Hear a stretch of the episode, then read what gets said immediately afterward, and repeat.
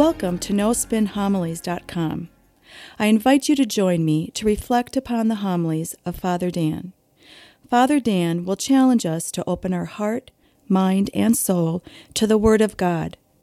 Father Dan will draw upon sacred scripture along with art, literature, and the lives of the saints to help us grow in our love and knowledge of the scripture. In doing so, we can become the living Word of God in this world. Now it is my pleasure to present to you No Spin Homilies.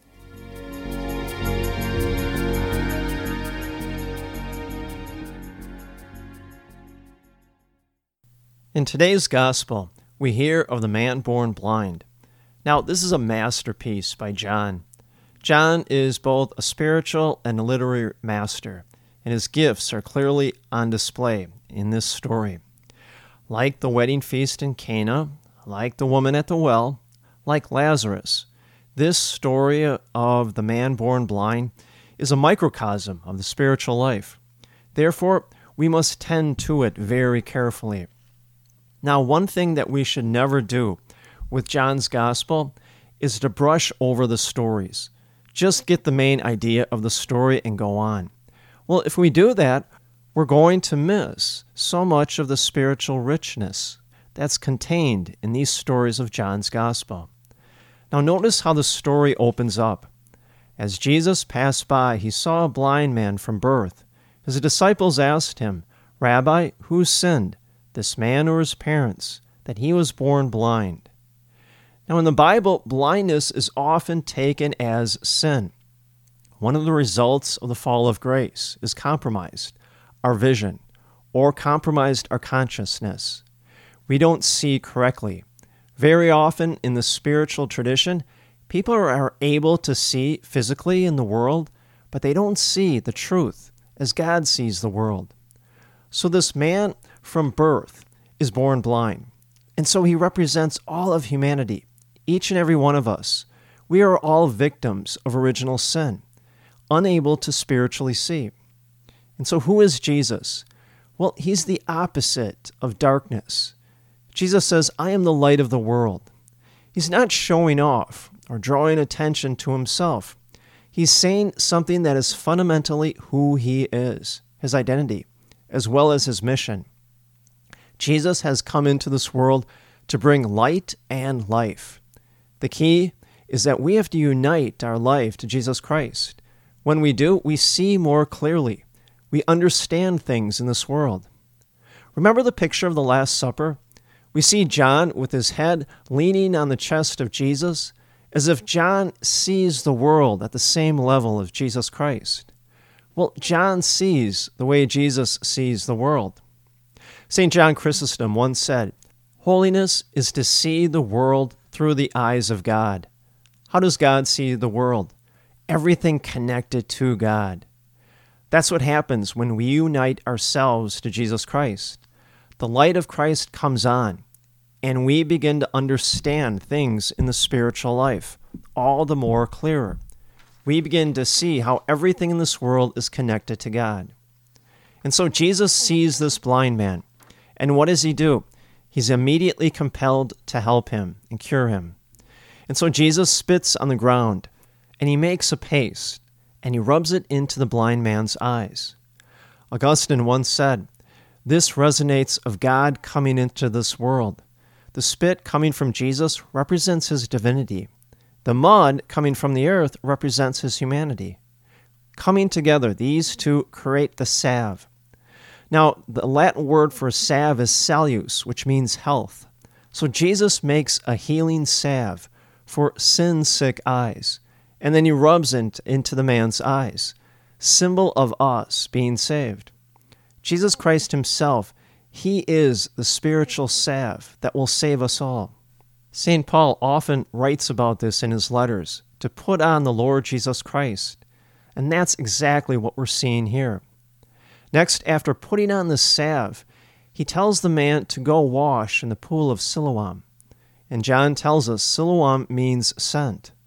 Well, over and over again in the gospel, Jesus refers to himself as the one who was sent. And so the pool of Siloam is symbolic of baptism, a total immersion in the one who was sent. It brings us to the point that we have to learn Jesus Christ by total immersion. He symbolically is rubbed into our eyes. And then through baptism, we are plunged into Jesus Christ. And so this man represents all of us, blind from original sin, salved and washed by Jesus Christ in baptism.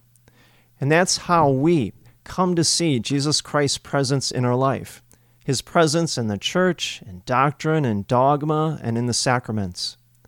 Then the blind man comes back and he's able to see. He sees his neighbors who used to see him around but are now confused. Some say, yeah, he is the same guy. Others say, no, no, he just looks like the man. Well, once you put on Jesus Christ, you really are no longer the same person. Now, you bear a resemblance of the person that you used to be, but really, you are changed.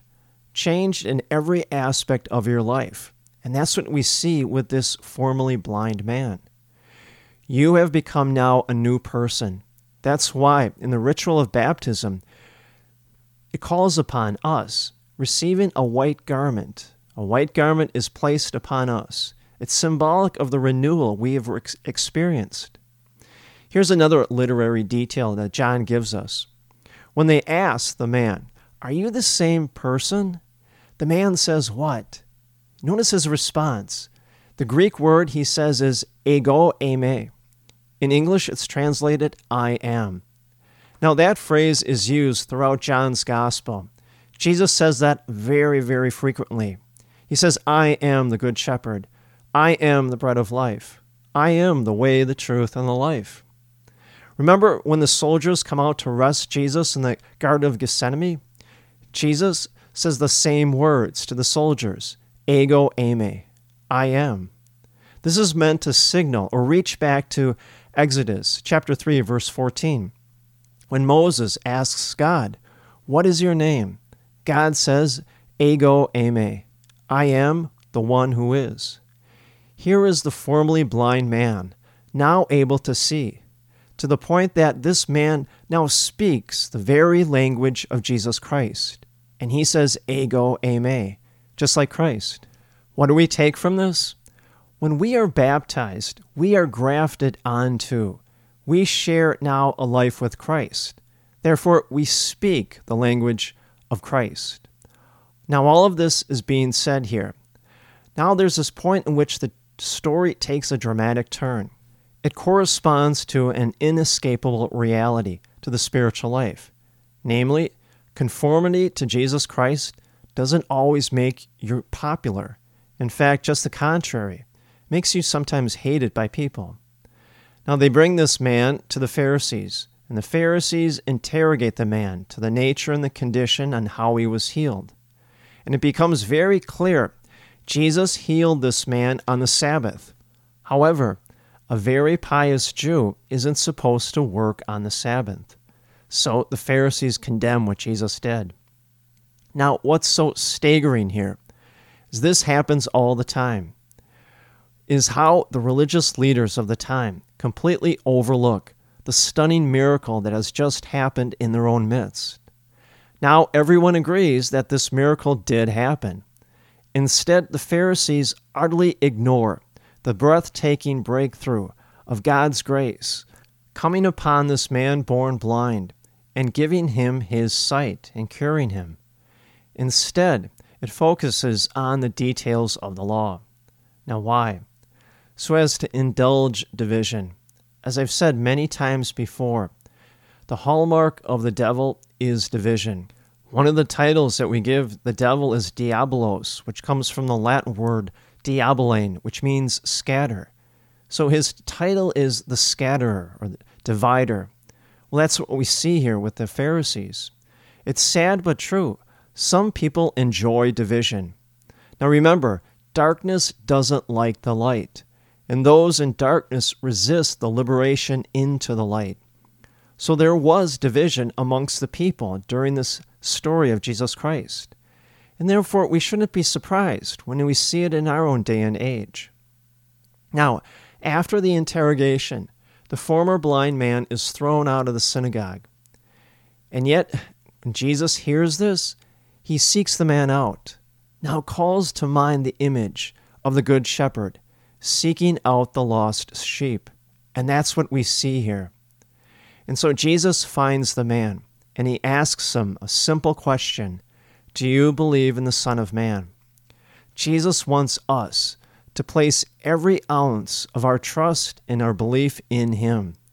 That's how our vision will deepen to see His presence in our life. Friends, that's the heart of the message. When we center ourselves on Jesus Christ, now we will see and believe, just like this blind man. The end of the story, it says the man worshiped Jesus. Therein lies the whole biblical narrative. Therein lies the whole spiritual life in that one line. To hold Jesus as the supreme value of our life is the key to vision, salvation, and happiness. To worship something else in this world, that's blindness. Now, notice the beauty of the story. It begins with blindness, unbelief, to immersion, baptism, and to fullness of faith and right worship of Jesus Christ. Friends, therein lies the whole spiritual life contained in this story. That's why this story is so powerful. And John is a literary masterpiece in telling it. Strongly encourage you, take some time this week as we continue the journey of Lent. Reread the story of the blind man. Put yourself in place of the blind man.